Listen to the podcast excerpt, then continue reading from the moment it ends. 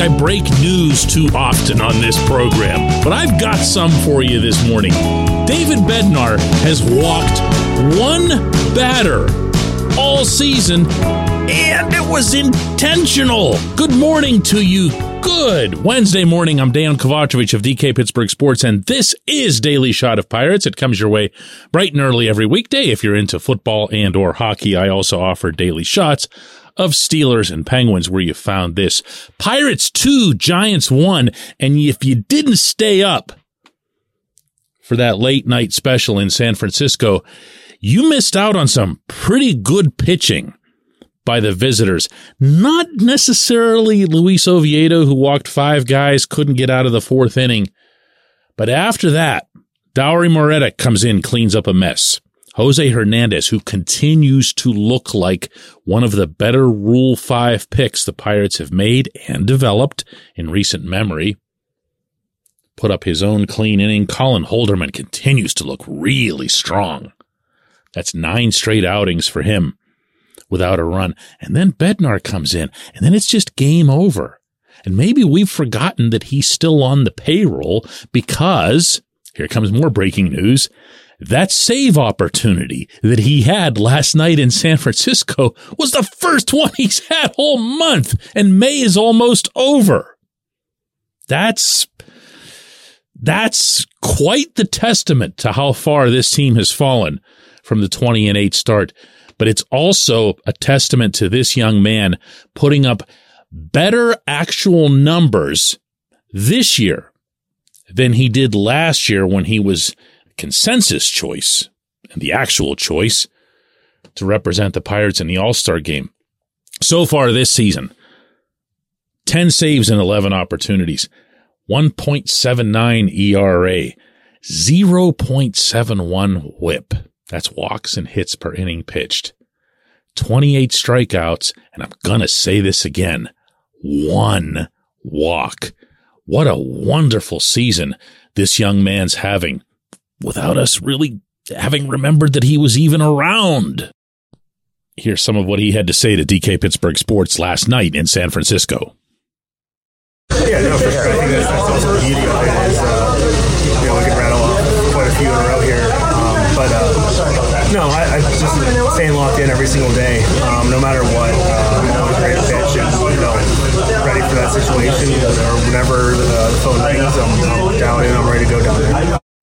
You don't need to hear from me what a great young man this is. You certainly don't need to hear from anybody about the whole Pittsburgh connection, the Yinzer thing, which he loves throwing around, by the way, just because he has fun with it, including with his teammates. But this feels like exactly the right time to remind everybody that the Pittsburgh Baseball Club continues to have a truly elite closer. Now, as we've seen over the past month, and it was, by the way, exactly a month ago that he had his previous save, these guys can go to waste. Even in the games that the Pirates have won, in May. They've done it by margins where they didn't have a, a tight situation in the seventh, eighth, and ninth innings. So when Bednar did pitch, he was coming in in blowouts just to make sure he got his work in. And, and I mean, there's nothing wrong with that from the Bednar standpoint. Uh, remember, I'm one of the people who was at least mildly critical of Derek Shelton's usage of both Bednar and Will Crowe last summer. Remember that Crowe was just outstanding in the first two months. Then he just fell off a cliff. Maybe that was overusage. Maybe it wasn't. I mean, he's on the IL now, so. But where Bednar is concerned, we saw after the All Star game that there was something of a decline. It took a lot longer, but he had that 50 pitch outing, remember, in Los Angeles, although I'll back Shelton on that one to this day.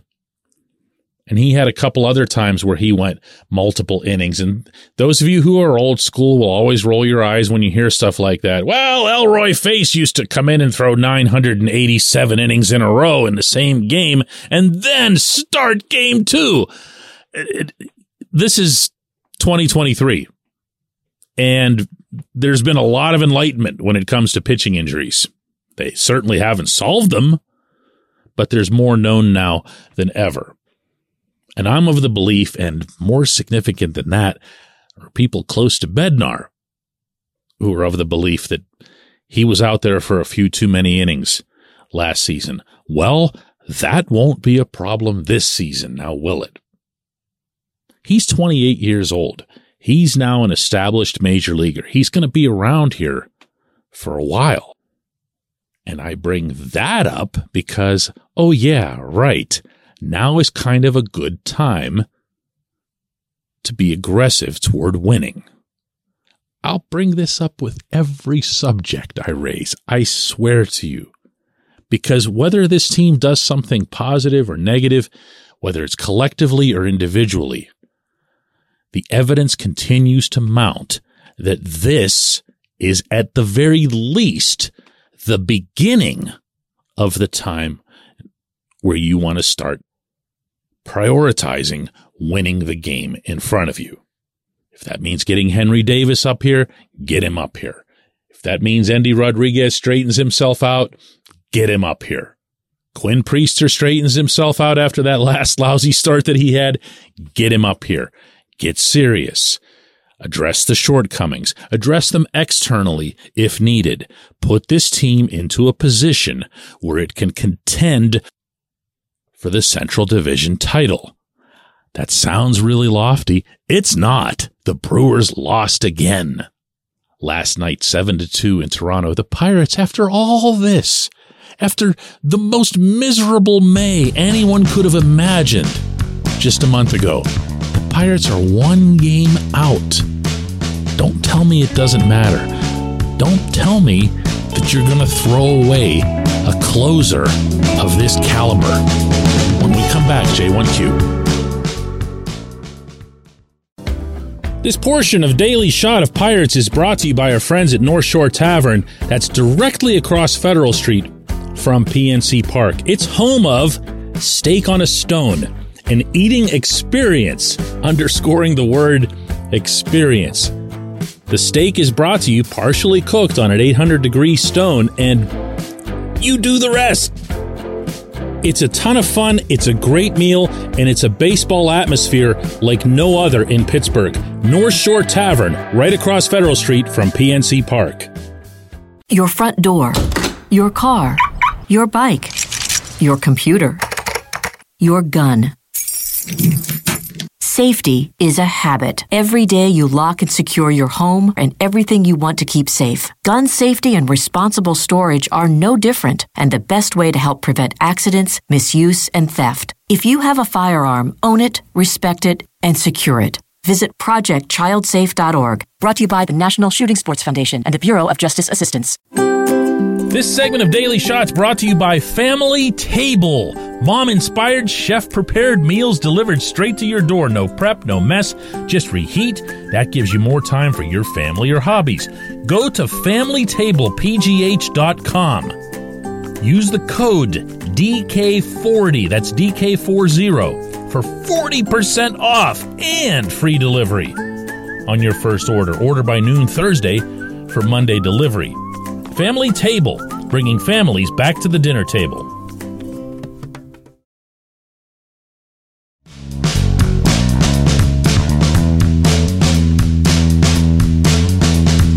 Today's J1Q comes from Carrie, who says, DK, the Pirates need to do something about Ke'Bryan Hayes' bat. I sure don't have an answer, but his offense is just awful. Yes, Carrie, this is accurate.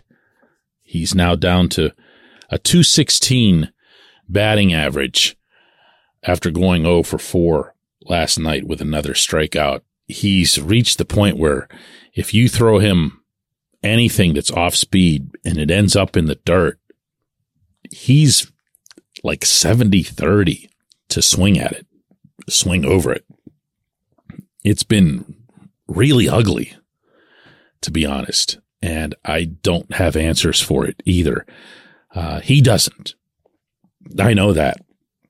I approached him after the series finale in Seattle and asked him plain and simple, you know, what has to change? What's missing right now?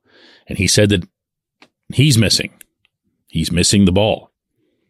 He's missing his timing. He's missing his judgment for when to swing and when not to swing. And where do you go with that? Yeah, it's above my pay grade. It might be above Andy Haines' pay grade. But I'll ask you, Carrie, right back. What would you do?